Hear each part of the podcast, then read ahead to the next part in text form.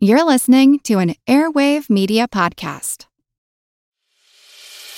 As a longtime foreign correspondent, I've worked in lots of places, but nowhere as important to the world as China. I'm Jane Perlez, former Beijing bureau chief for the New York Times. Join me on my new podcast, Face Off US versus China, where I'll take you behind the scenes in the tumultuous US China relationship. Find Face Off wherever you get your podcasts.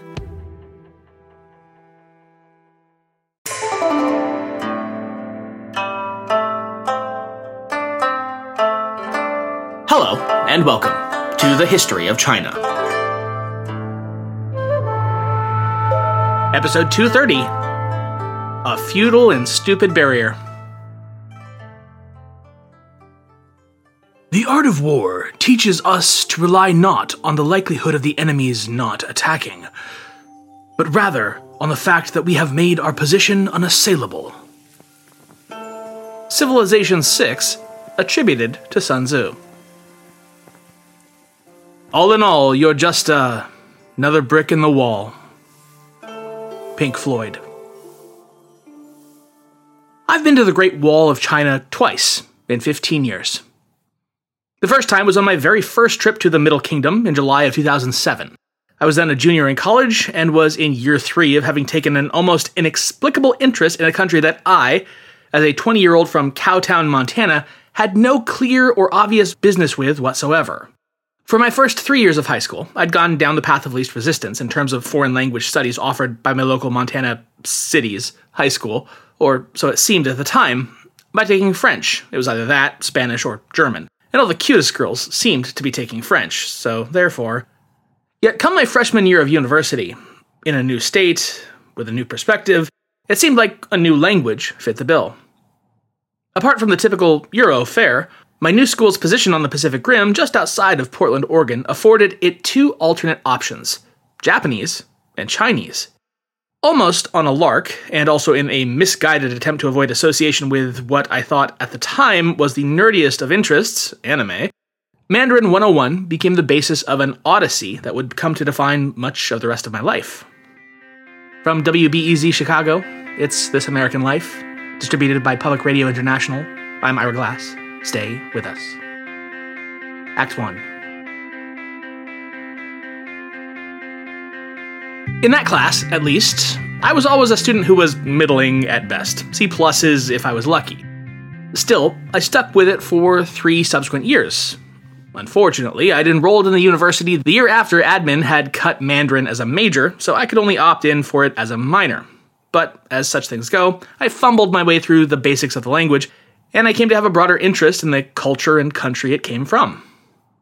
As luck would have it, I was able to wrangle myself a spot in a quote unquote academic tour with a professor from my hometown who was, truth be told, using it as little more than a chance to fly home, visit his relatives, and be able to write it off as a quote unquote academic expense. On that trip, we visited Beijing, Xi'an, Guiyang, and Shanghai, and it was absolutely incredible. Life changing, even. That first stop in Beijing afforded me my first trip to the Great Wall. In the high heat of North China's early summer, having already braved the expanse that was the Forbidden City at high noon, and seen the still under construction Bird's Nest Stadium for the upcoming Summer Olympics, we piled into a tour bus and made the hour and a half trek to the closest and most famous part of the mega structure, called Badaling, or the Eight Ascents. Photos were taken.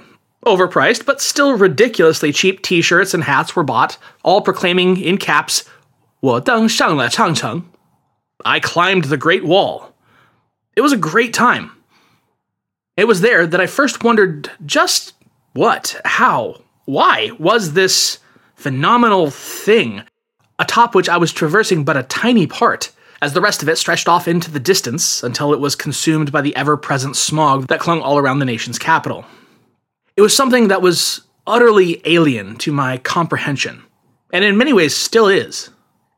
In time, and with the utter glut of experiences and newness that I experienced on that trip, I largely set such questions aside and put them behind me. Flash forward almost a decade later to May 2017, and I was taking a group of students of my own to Beijing and the Wall.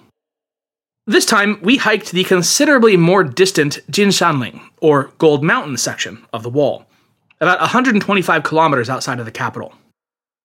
Though by this point, almost nine years into my stay in China and about four years into this podcast, I knew considerably more than my first visit, it was still incredible to read about, and of course see and experience, the tremendous history present in real life. The aspect I came to more fully appreciate on that trip was the iterative nature of the Great Wall. That it was not and had never been a single structure or even concept, but was instead a rebuild of a rebuild of a rebuild of an ad hoc network of fortifications and defensive structures. Likewise, I came to more fully realize and comprehend its true purpose. Not as a wall, like we might typically think of, as being designed to flatly refuse entry, but instead a highly complex network designed to funnel would be migrants, be they friendly or hostile, into manageable entry and defense points, and at least as important, to serve as a rapid alert system of potential border problems via beacon fires. Yes, exactly like The Lord of the Rings. Just as much as that, though, if not even more, it was and remains a potent symbol to peoples on both sides of it. Here is the barrier between civilization and the barbarous wilds beyond. And to those outside seeking entrance, watch yourself, because you're certainly being watched. There has long been a sense of mystery and awe surrounding the Great Wall, like so many other ancient megastructures such as the Great Pyramids of Egypt or the Roman aqueducts, it can feel like something superhuman, and to an extent, it certainly is. It's certainly far beyond anything that any one person could hope to build. No surprise, therefore, that especially in the Western literary imagination, there's been quite a lot of romance associated with such projects, which often blends a fair bit of fact and fiction. Take, for instance, this description from 1737 from the Jesuit French historian Jean Baptiste du Halde. Quote, 215 years before the coming of Christ, this prodigious work was built by the first emperor of the family of Qin to defend three great provinces against the interruptions of the Tartars. As soon as he had determined on this grand design, he grew a third part of the laboring men out of every province, and in order to lay the foundations of it on the seacoast, he commanded several vessels loaded with iron to be sunk, as likewise large stones upon which the work was caused to be erected, with so much nicety and exactness that if the workmen left the least chasm to be discoverable between the stones, it was at the forfeit of their lives. To be perfectly clear, Jean Baptiste had been misinformed or misunderstood. Having been there myself, I can tell you that it is a structure of stone, brick, mortar, dirt, earth, and mountain. And there are many chasms in it. Moreover, having never been to China himself, but instead having just collected and collated the reports of other Jesuit missionaries, how could he possibly have known that the structure that he described was definitely not the wall of Qin Shi Huang two centuries before Christ? That initial iteration, constructed of rammed earth and timbers, had long since been consumed utterly by the ravages of time. Nor was it the second version of the long northern wall, as expanded and built by the Han dynasty, or those of northern Wei, northern Qi, and Sui, two to four hundred years after that, nor was it part of the fortification lines constructed well to the north of the quote unquote main Great Wall by the Jin and Liao dynasties in the 11th and 12th centuries, respectively. All those had long since crumbled to dust or been taken apart piecemeal by people wanting to build other, more useful structures, or simply been forgotten and overgrown by nature, centuries before European eyes ever surveyed the region at all. That is almost certainly why, for instance, when Marco Polo traveled to China in the 13th century, in spite of his well known panache for talking up even to the point of absurdity all the crazy possible things he might have seen, he never once so much as mentions having heard of a supposed Great Northern Wall. Stories do show up in some Western tales, most frequently in Arabic stories, such as those told by Rashid al Din and Ibn Battuta, which refers to the biblical story of the demonic creatures that lay within the unearthly nations of Gog and Magog, which were sealed away by none other than Alexander the Great to keep them out of the civilized world. Time wise, these seem to be closest to perhaps describing the walls once constructed by the Qin dynasty a thousand years prior, but any actual connection is purely conjectural. When looking at a wall, either actually or historically, the question is going to inevitably come up why? And that means more than just who or what were they trying to keep out. It means more like why build it here? Why now? A wall is, by definition, a permanent, fixed fortification. It is a sunk cost, as much a statement as a functional piece of equipment. In deciding to build a wall, you are drawing, in a very literal sense, a line between what is yours and what you're willing to commit massive resources and time to defend, and that which you're willing to write off and essentially abandon to the other. Expanding empires don't tend to concern themselves too much with permanent walls. Rome, in its early expansionistic phase, was far more interested in building bridges and roads. The Eternal City itself famously had no fixed walls for centuries. Walls such as Hadrian's were typically only built once the Romans had discovered that it wasn't terribly profitable to go much further up into Scotland. The Mongols, first of Genghis, and then the Yuan and Kublai and his successors, were famously almost entirely against the concept of walls in general. They had to be rather heavily convinced by the settled societies that they conquered that even something as permanent as a city had an actual reason to exist. When it came to the early Ming, as we've come to know and love, they were as aggressively expansionistic as anyone. Hongwu and Yongle loved little more than the idea of completing the subjugation and annexation of the northern wilds into the fold of their empire, an obsession that had been inherited by almost every subsequent Ming monarch until the disaster at Tumu Fort in 1449, which had caused a significant, oh, let's call it re-evaluation of such an aggressive northern policy. In line with that early posturing, the northern border of Great Ming had been little more than a loose line of watchtowers and defensive zones patrolled regularly by garrisons of troops. Certain especially strategic passes did have permanent fortifications such as ditches and, yes, even walls, constructed during the Yongle era. In the early 1440s, certain additional segments of area and regional wall structures were erected in Liaodong, but they remained relatively small scale projects until, again, 1449. The Tumu fiasco, you'll remember, goes down in history as the single greatest military disaster in virtually all of Chinese history, spawning a crisis that would last for the next decade and beyond. A half million man army annihilated, nearly to a man, by a force of just 20,000 or so steppe riders, and more than that, the emperor himself taken hostage by those same barbarians. This single moment instigated the total collapse of the early Ming's northern defense policy and a permanent and quite literal retrenchment toward a far more static defensive posture. The gradual realization of such a necessity and adoption of such a policy, one that would, in time, see the re reconstruction of one of the greatest architectural and control systems of all time, would largely begin during the reign of the Hongzhi Emperor, personal name Zhu Youcheng. As you may remember from last time, Zhu Youcheng had a rather unusual childhood. Raised at first in secret and in hiding by his mother, and then under the watchful protection of his grandmother, in fear of the murderous vindictiveness of his father's favorite consort, Lady Wan, the heir apparent was rigorously schooled by the finest Confucian scholars in the classics and proper ethics.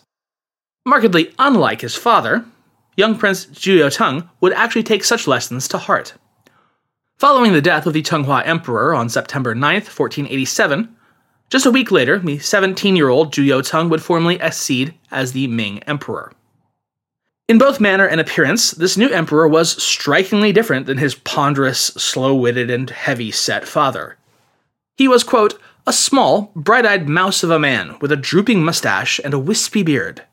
The imperial portraits show a different, more southern appearing succession of emperors from Zhu Youcheng onwards. Psychologically, he was, quote, everything his father was not, end quote. Whereas the late Chenghua emperor had, much like his forebears, taken up with an entire harem of consorts, concubines, and just about any girl or woman who took his fancy. Just a few months before his enthronement, Crown Prince Zhu Youcheng had fallen utterly in love with, and then married, a 16 year old girl named Zhang. She would be created upon her husband's accession, Empress Xiao Changjing. What made this particular marriage special, however, is that, apparently alone in the entire history of China, the Hongzhi emperor was entirely monogamous to his Empress Zhang for his whole life. That becomes rather less surprising when looking back on his formative years. He'd been surrounded, after all, by difficult women his entire life, raised by his severe and aggressive grandmother, and forever looking over his shoulder for Lady Wan's omnicidal shadow, whom his own mother had, of course, been a victim. Perhaps, having found one woman that he was actually happy being around, he decided that that was quite enough and decided against rolling those particular dice ever again. Intellectually, as noted earlier, Hongzhi took to his early teachings in Confucian ethics very much to heart and worked diligently to implement them across his reign era. Mote posits, quote, no other emperor of the Ming, and perhaps no other emperor in history, accepted that tradition's teachings about the heavy responsibilities of emperorship as sincerely as he did. None strove so hard to live up to those demanding obligations. He was punctilious about his meetings and performing all of the prescribed ritual acts, about having the classics mat lectures reinstated and faithfully conducted, and especially about appointing worthy exemplars of Confucian conduct to his court and heeding their advice. He was deeply concerned about the welfare of his people. It can be of little surprise, then, that the Confucian ministers and historians who wrote about him, both contemporaneously and in the decades and centuries to follow, came to uphold his period of rule as little less than a paragon of good governance. He was, after all, the golden boy of model Confucian thought and action. As such, these scholars and officials did what they so often do best they maximize his virtuous qualities while minimizing his less desirable ones. To the point where Hongzhi has often been written about as on par with the likes of the dynastic founder Hongwu or his son Yongle. It is only natural, and we can't hold their feet to the fire too much for having done so. Nevertheless, a more distant and perhaps sober analysis of the Hongzhi period reveals that, while certainly leaps and bounds better than his father, Hongzhi wasn't quite the paragon that his proponents claimed. He was attentive to the empire's problems, yes, but his was a reactive reign rather than proactive. Quote, he contributed neither an enlarged vision nor grand leadership to the state.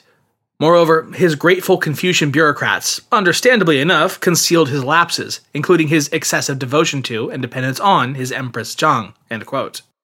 For all that Hongzhi saw in her, to the exclusion of all other women, there is little to be said for this, his one and only wife.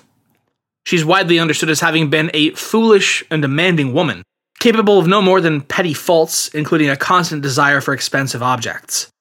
This vice was compounded by her naive credulity when it came to snake oil salesmen and shysters of the religious nature, especially when it came to Buddhist and Taoist self styled masters. She was likewise utterly devoted to the furtherance of her own family, often securing for them favors and positions which they had neither earned nor deserved. Frederick Mote writes, quote, the young Hongzhi emperor's first acts reflect the urgent sense of need to clean out the defiled court and to repudiate the personal characteristics of his father, who had tolerated, even contributed to, that defilement.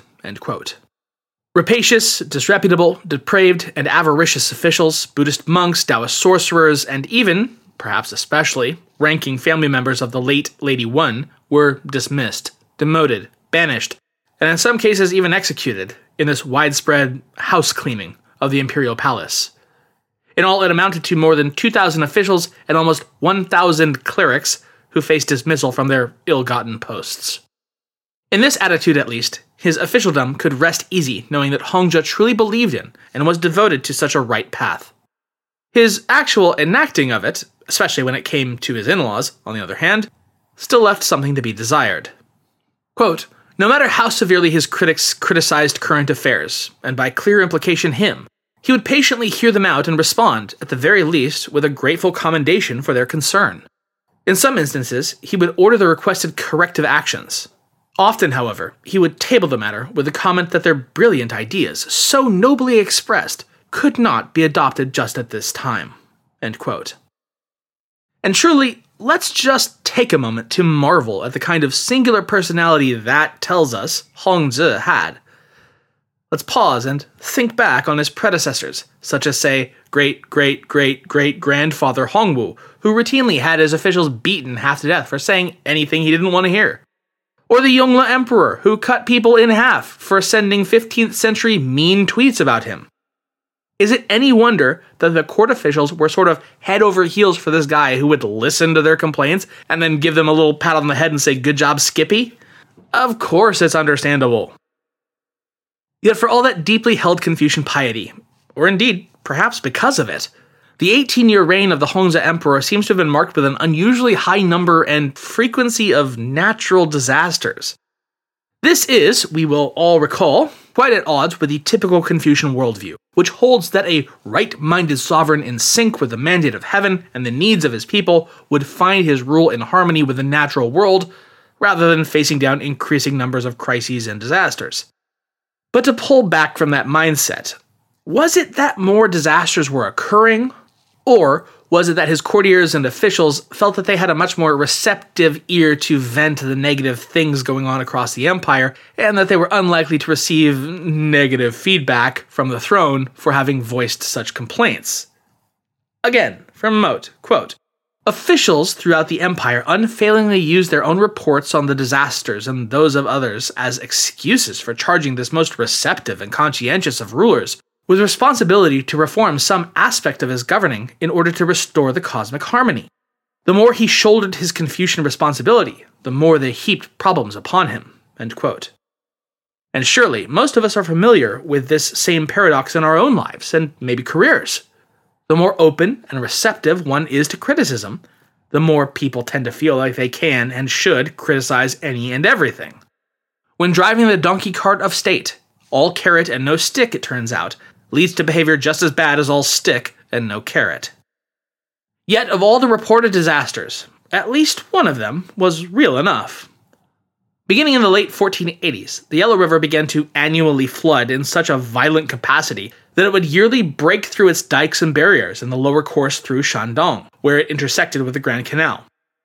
This was, of course, a tremendous concern to the court, as not only the capital itself, but the northern portion of the empire as a whole was deeply dependent on regular access to the agriculture of the south in order to survive. The Yellow River, being the reigning champion of the biggest jerk in China ever title, was nothing new, obviously. But by the 1490s, it was decided that the large scale repair projects of the 1450s were no longer sufficient, and that a more fundamental attack on the problem was called for. To that end, Liu Daxia was tapped to head up the operation to fix the river in 1493. No specialized engineer himself, rather just an experienced administrator of the court, Liu approached this task with a respectable degree of modesty and humbleness. A literatus and generalist in his own training and career, he never thought that his own mind could solve the problem by itself, but instead sought out answers from others, both past and present. Quote, he studied the history of river conservancy projects, recruited the best local experience and skill to be found, and adopted the techniques that had been used by his notable predecessors.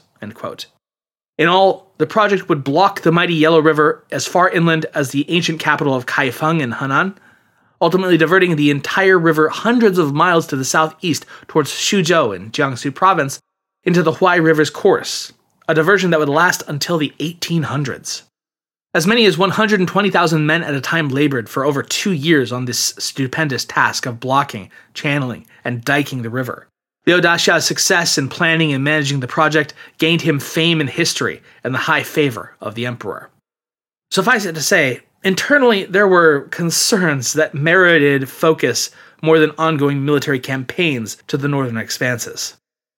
This is not to say that there was some great lull in the border conflicts between the Ming and the Mongols.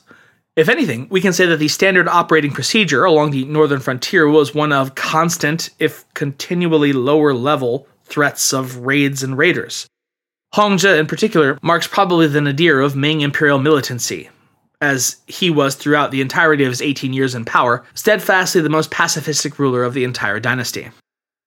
It was to the amazement and disbelief of his officials, then, that when, in what was to be the penultimate year of his reign, 1504, that the emperor, responding to the annihilation of a regional military commissioner and his battalion in a heroic last stand against a Mongol raiding force, called his war council. Having assembled them, after a long pause, he put forth Our dynasty's emperor Taizong, the Yongle emperor, often led campaigns beyond the Great Wall. Is there any reason why we cannot now do the same?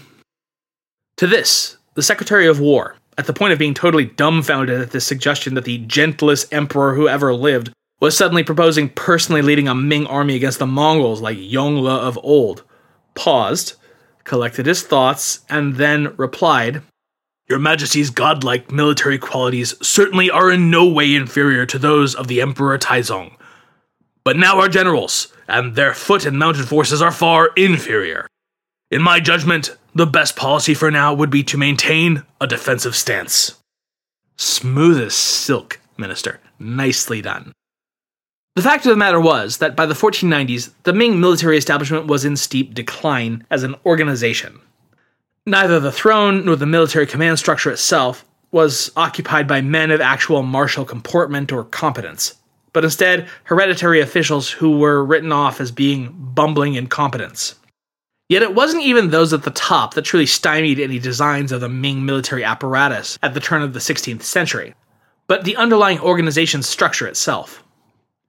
On paper, it looked fine, and indeed had not been substantially altered since the time of Yongle. Quote, its basic element was the more or less 500 guards, or wei, and their battalions, suo, located throughout the empire. Each guard nominally numbering 5,600 soldiers and officers, all in theory supplied by hereditary military households, but in fact often by hired replacements.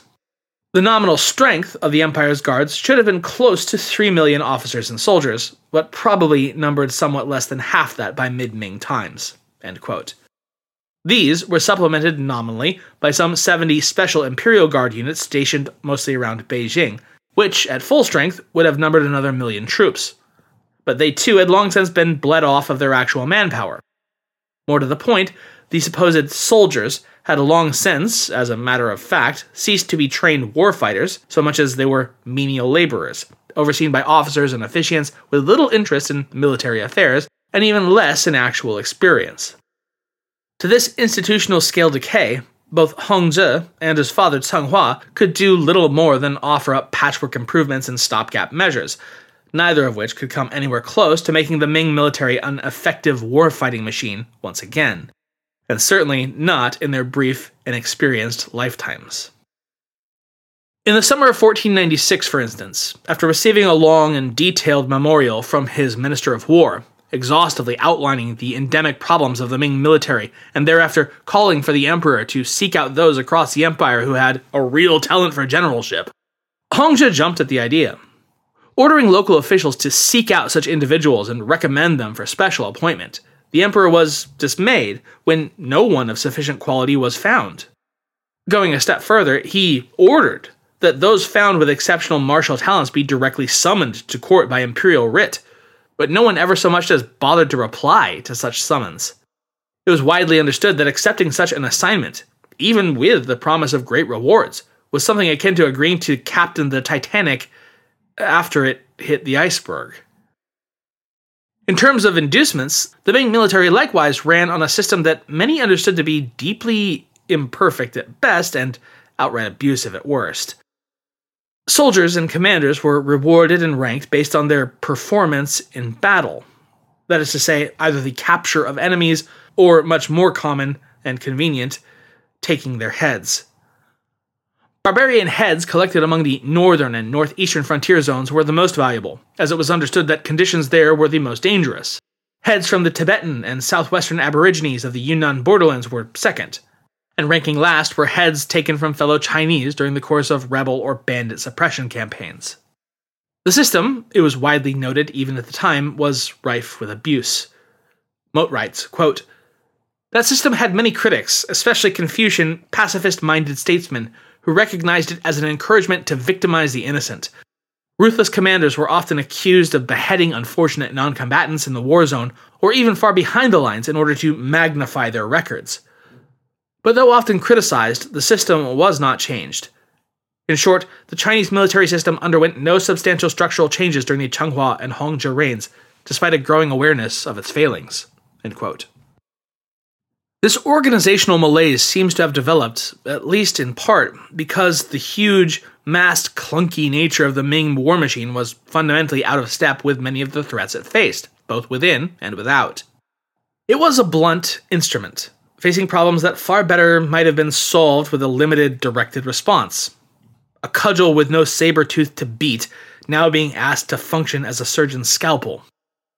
Of course, to the north, there was the ever looming problem of the horse lords, who remained far more mobile and quick than the ponderous Chinese military could hope to respond. But that wasn't the only issue. In the south, the borderlands were frequently plagued by aboriginal rebellions and uprisings of often intense violence, but limited in scale and scope and geography. Two of the most dominant native forces in the south, both of which had a long history of harrying and harassing the Chinese regional military governor of the day, were the Zhuang and Miao people, respectively. Ferocious, but rather small scale, rebellions were reported in one area or another of the regions in 1465, 66, 67, 68, 75, 76, 77, 78, 79, 80, 99, 1500, 1501, 02, and 03, and that is just to name a few. Each of these brought about a terrible swift wrath of the Ming commanders and their overwhelming numbers, swarming through the jungles to hunt down the small number of rebels and countless thousands of non combatants, it must be said, at great cost to both Ming material and manpower. And, as the dates mentioned already show, they declare the region pacified, withdraw, and then basically start counting down the days until the next band of native insurgents renewed their rebellious efforts, using the memory of the last as martyrs to the cause. Quote, genuine hardships forced on the Aborigines by the Chinese, though not by the intent of the central government, appeared to have incited many of the disturbances. Some, however, were simply the product of the Aborigines' more violent way of life. A most interesting example of the latter occurred in southern Guizhou, on the Yunnan border near the end of the Hongzhi reign. Many of the southwestern tribal peoples had female leaders. The Ming court fully recognized the legitimacy of that idea for those societies and confirmed a number of them in their hereditary leadership rights. One of those, a woman named Milu of Pu'an Prefecture in Guizhou, led a notorious rebellion in the years 1499 to 1502. It spread over into Yunnan's Chuqing Prefecture, a stronghold of the Lolo nation, to which she may have belonged. She murdered a number of her husband's family members who might have competed with her for leadership, and then took up with one of her husband's subordinates, leading him into both matrimony and open rebellion. Her following grew and threatened important prefectural cities in the two provinces, and at last, a large government force was formed to put down her rebellion. It required government forces from four provinces, plus 80,000 local troops, probably mostly tribal soldiers, one of whom, after five months of pursuing her, finally captured and beheaded her. This fighting caused the destruction of hundreds of the tribal stockades and thousands of deaths. Unlike many tribal rebellions, there seems in this case to have been very little of political minded rebellion for a cause, and nothing more than extraordinary lawlessness in her career. Still further problems cropped up internally, the greatest of which must surely have been the Jingxiang Rebellion that plagued the northwestern mountains and plains of Hubei for more than a decade between 1465 and 1476. Taking its name from the regions it occurred across, namely the prefectures of Jingzhou and Xiangyang, as well as a newly created prefecture called Yunyang, from which the other uncommon name of this rebellion derives. It covered an area about the size, as curiously paired by Frederick Mote, of New Hampshire, Vermont, and Scotland, respectively, put together. During both the Tang and Song periods, it had been very close to the heart of the empire and was heavily populated and highly ordered. Yet the ravages of first the Song Jin Wars, then followed by the Mongol invasions and their apocalyptic occupation of the region, had turned it, by the 14th century, into a virtually uninhabited, ungoverned wasteland, home to little more than desperate refugees, and, especially once the Yuan was forced out of northern China, squatters. Though certain measures had been taken by the early Ming to try to clear out these unregistered and disorderly population from the region, their attempts had been half hearted at best and outright inexplicably and self defeating at other times. As the 15th century wended on, further natural disasters and famines only further encouraged the disaffected and displaced to seek out the perceived haven of Jingxiang further swelling the numbers therein to the hundreds of thousands. Into this chaotic situation, as so often is the case, a charismatic leader emerged. His name was Liu Tong, but came to be known as Thousand Catty Liu, thanks to a popular tale that he had once lifted a carved stone statue of a lion that weighed a thousand catties, or about 1,300 pounds. In time, the bandit leaders of the region began banding together under this Thousand Catty Liu, and by the mid 1460s, decided that they should set their energies on an even grander cause than simply eking out a bare existence at the edge of the civilized world. And so, they seized control of a small city, raised a yellow banner, and declared themselves a new imperial line, acclaiming Liu as the Prince of Han, and announcing his new reign era as Da Sheng, meaning victorious virtue.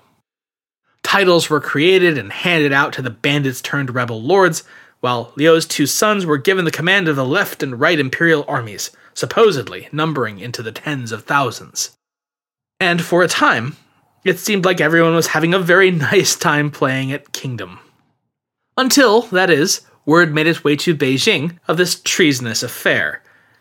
And after some months of delay, the real imperial throne at last moved against this pretender Liu in force.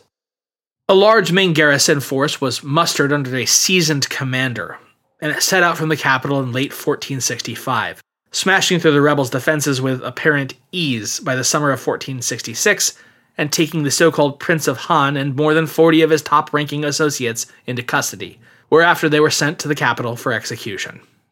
The rest of the rebel company broke and fled, although they were hotly pursued by imperial forces into the wilds of Sichuan for the rest of the year. Some got away, some didn't. Yet, once this acute military situation had been oh so bloodily dealt with, much as with the indigenous rebels of the south or the ongoing Mongol raids of the north, the Ming court was largely content to simply withdraw and leave the remaining and underlying problems unaddressed. Who could be really surprised then when just four years later, 1470, under a fresh deluge of natural disasters, the Jingxiang region filled with hundreds of thousands more displaced persons? In due course, the remaining former associates of Liu Tong came out of hiding and renewed the rebellion. A new leader was promoted, this time calling himself Taiping Wang, or the Prince of Great Peace, which, yes, is the exact same name that would later be taken up by Hong Xiuquan nearly four centuries later, and in both cases serving as an appealing response to the calamitous conditions of the times.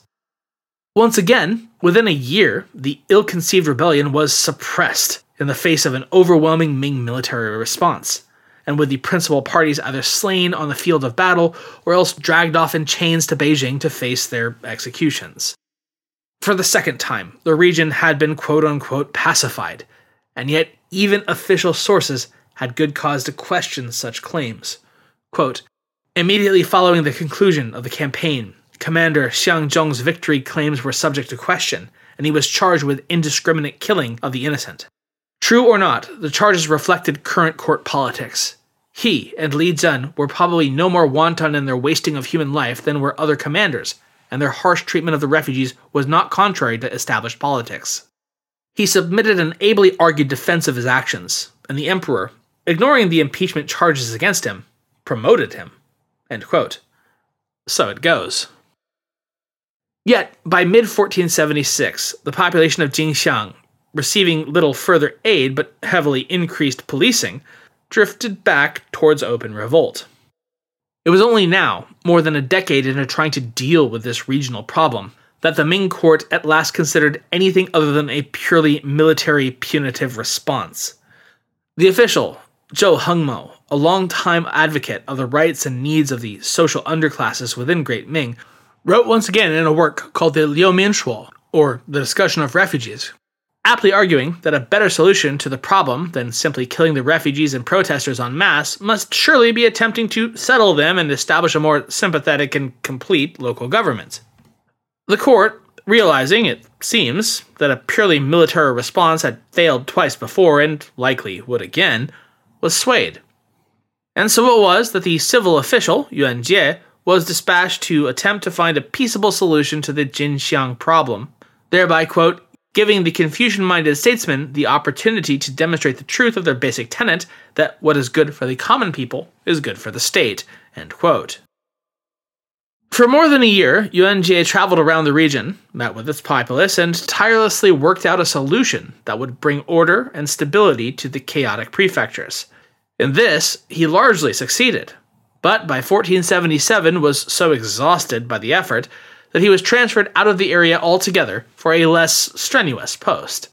He would, as a matter of fact, die at a post station on his way to his new posting later in 1477, apparently from sheer exhaustion prompting traditional historians to proclaim that, quote, when the ordinary people of Jingxiang heard that news, there were none who did not weep, end quote.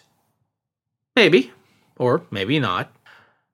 Regardless, his efforts did mark at least a nominal end to the Jingxiang rebellions as of 1477, though that word, nominal, must be emphasized. For it would be some decades before rebellious activity actually could be said to have died off completely.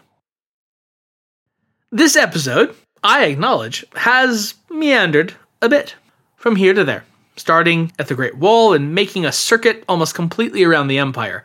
It's fair to ask, why? I do have a reason. It's to show that, as I hope you will agree, there was quite a lot of strife and problems going on in the Ming Empire toward the close of the 15th century. Even without taking the Tumu disaster into account, the empire had its hands full in the southern and northwestern borders as well as internal discontent.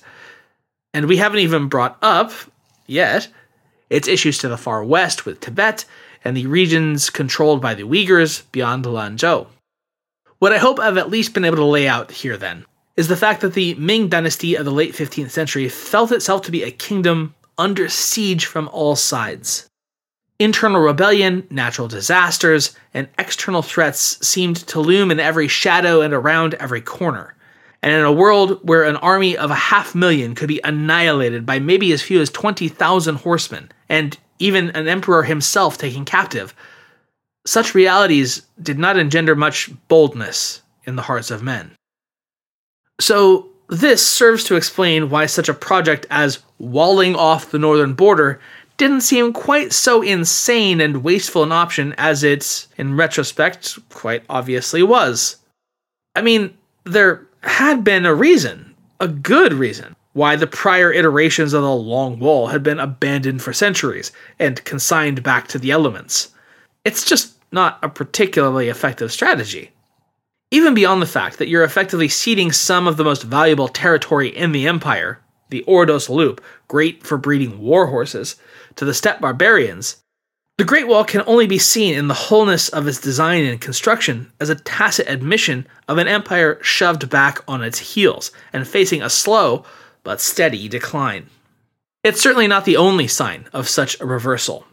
If anything, it's only a reinforcement of what the mothballing of the once mighty treasure fleet had served as an exclamation to mark that Great Ming had reached its apex, territorially, civilizationally, and militarily, and it had decided that a defensive, xenophobic, exclusionary posturing was more affordable.